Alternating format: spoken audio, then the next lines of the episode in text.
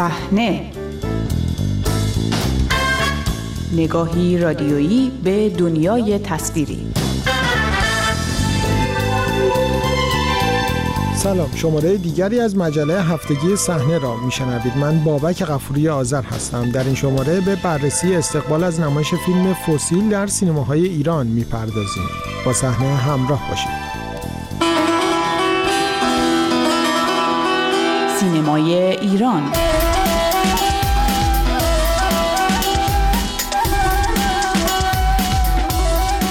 اکران سینماهای ایران در هفته های اخیر شاهد استقبال قابل توجه تماشاگران از فیلمی کمدی به نام فسیل است.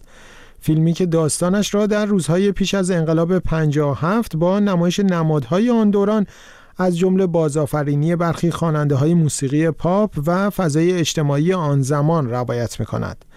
این فیلم پس از گذشت حدود دو ماه از نمایشش بیش از دو میلیون و 600 هزار نفر تماشاگر جذب سینماها کرده است. این میزان تماشاگر فیلم فسیل را به پرتماشاگرترین فیلم سه سال اخیر سینماهای ایران تبدیل بازم یه برنامه دیگه یه شو رنگارنگ از تلویزیون ملی. این شما این هم صحنه رنگارنگ. سه دوست سه یار آنها به دنبال چه هستند؟ سه ناموس پرست. دنبال چی میگردن ناموس.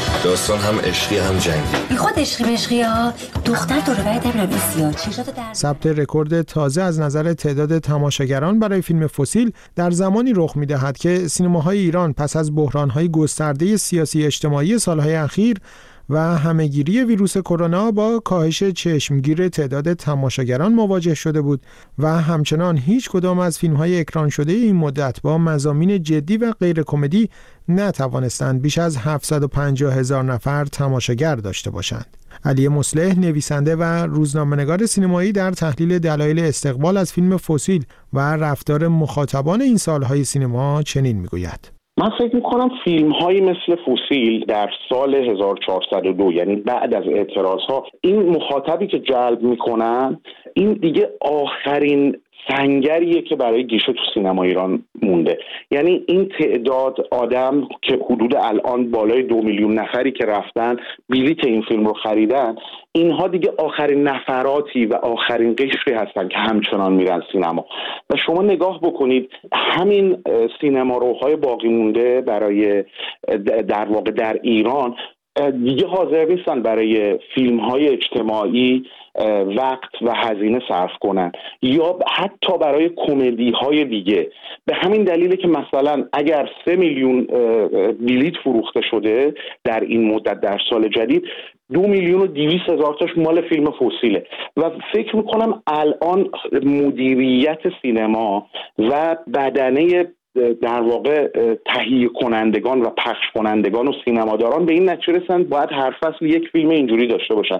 به خاطر اینکه متوجه شدن این سینما روی فعلی دیگه سینمای اجتماعی عقیم شده رو اصلا هیچ توجهی بهش نداره و نهایتا شاید یک بار به دیدن چنین فیلم هایی بره در هر فصل یا در هر نوبت اکران. و به همین دلیله که الان اعلام شده که برای فصلهای آینده هم کمدی های از این دست هست. مثلا همین کارگردان فسیل قراره که از خورداد ما فیلم جدیدش اکرام بشه. یا مثلا مسعود اتیابی می‌بینیم که سه فیلم کمدی پشت هم می‌سازه اینا اکرام میشه. اینها در واقع آخرین چیزیه که برای سینمای ایران مونده و من فکر می‌کنم اگر شایعاتی که مثلا از خراسان جنوبی شروع شد که دیگه ما به زنان بیهجاب رو به سینما راه نمیدیم مثلا بخواد در تهران کرج مشهد اصفهان و از این قبیل اجرا بشه دیگه این تیر خلاص به همین سینما روهای باقی مونده و اون وقت دیگه من فکر کنم همین کمدی ها هم دیگه نمیفروشن فیلم فسیل نمونه تازه ای از سبک کمدی هایی است که در سالهای اخیر در بازنمایی تنظامیز دوران معاصر چند دهه گذشته ایران ساخته می شوند. ساخت این نوع فیلم ها که با موفقیت فیلم نهنگ انبر در بازنمایی تنظامیز دهه 60 آغاز شد در این سالها به روایت دوران پیش از انقلاب رسیده است. این رویکرد در زمانی دنبال می شود که نوعی اقبال به دوران پیش از انقلاب نزد برخی اقشار جامعه ایران ایجاد شده و ساخت چنین فیلمهایی را می‌توان در راستای بهرهگیری از این فضا دانست. علی مسلح این رویکرد را چنین تشریح می‌کند. از دهه هفتاد یک اتفاق جدیدی افتاد. از اواخر دهه هفتاد یک سری تهیه کننده های بدنه سینما و کسایی که به هر حال از یک طرف خودی بودند و یک جایگاهی داشتن شروع کردن به تولید کمدی ها و ملودرام هایی با یک جور ارجاع به سینمای فارسی قبل از انقلاب. شاید مهمترین چهره این جریان حسین فرحبخشه که به عنوان تهیه کننده در دهه 60 و نیمه اول دهه 70 فیلم های اکشن میساخت. ولی از نیمه دوم دهه 70 این رویکرد رو عوض کرد و به شکل آشکار دیگه در دهه 80 فیلم هایی تولید می‌کرد که قصهشون حتی عینا از روی فیلم های دهه های چهل و پنجاه ساخته شده بودن. و این همزمان بود با دولت احمدی نژاد و کنترل سینمای جدی و اجتماعی.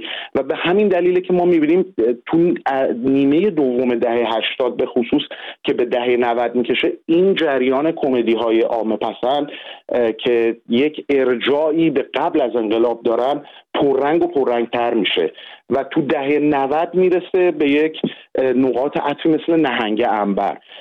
در واقع سینمای کمدی به عنوان شاید تنها راه حل برای نجات گیشه سینمای ایران که مدام مخاطبش ریزش کرده یک در واقع تحولات اینچنینی رو از سر گذرونده و من فکر می‌کنم که اون چیزی که الان داریم ما می‌بینیم بعد از اون نقطه عطف دهه نوده که ابتدا نوستالژی دهه شست مطرح میشه و بعد می‌رسه به نوستالژی دهه پنجاه که حالا الان در ابتدای این قرن جدید می‌رسه به فیلم هایی مثل فسیل که 80 الی 85 درصد کل فروش گیشه سینما رو به خودش اختصاص میده. مدیران سینمایی دولت ابراهیم رئیسی در ابتدای آغاز به کارشان نسبت به آنچه کمدی های مبتزل مینامیدند انتقاد کرده و وعده داده بودند از ساخت چنین آثاری جلوگیری خواهند کرد. با این همه همچنان این فیلم ها تنها آثار رونق بخش سینماها هستند. علی مصلح درباره رویکرد مدیران دولتی سینما به ساخت چنین فیلم های کمدی می‌گوید هر دولتی با هر گرایش سیاسی که سر کار اومده مسئولین سینماییش در وزارت ارشاد خود به خود سوق پیدا کردن به اینکه به این سینما اجازه تنفس بدن. محمد خزایی رئیس سازمان سینمایی دولت رئیسی یکی از اولین موزه هاش در سال 1400 که روی کار اومد این بود که ما دیگه به کمدی های مبتزل اجازه ساخت نمیدیم.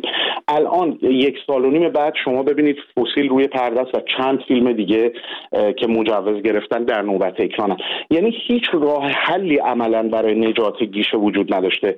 در دوره احمدی نژاد به همین نتیجه رسیدن که به هر حال یک جور دولت اصولگرا محسوب می‌شد. در دولت روحانی همینطور و در دولت رئیسی هم ادامه داره.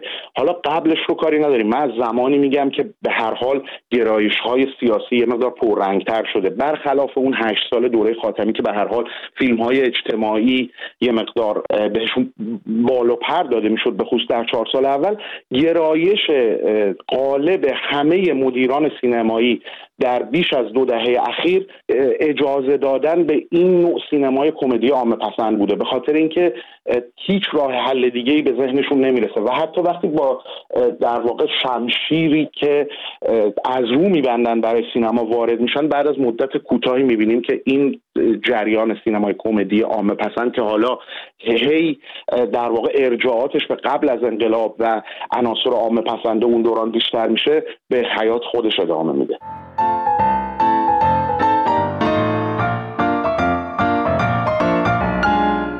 تئاتر در تحول قابل توجه این هفته ساناز توسی نمایشنامه نویس ایرانی تبار آمریکایی برنده جایزه پولیتسر سال 2023 در بخش نمایشنامه شد. خانم توسی با نمایشنامه‌ای به نام انگلیسی موفق به دریافت این جایزه معتبر شد. این نمایشنامه درباره چهار ایرانی بزرگسال است که در آموزشگاهی در اطراف تهران خود را برای امتحان زبان انگلیسی آماده می کنند. نمایش انگلیسی در سالهای اخیر در شهرهای مختلف دنیا از جمله نیویورک و تورنتو اجرا شده است.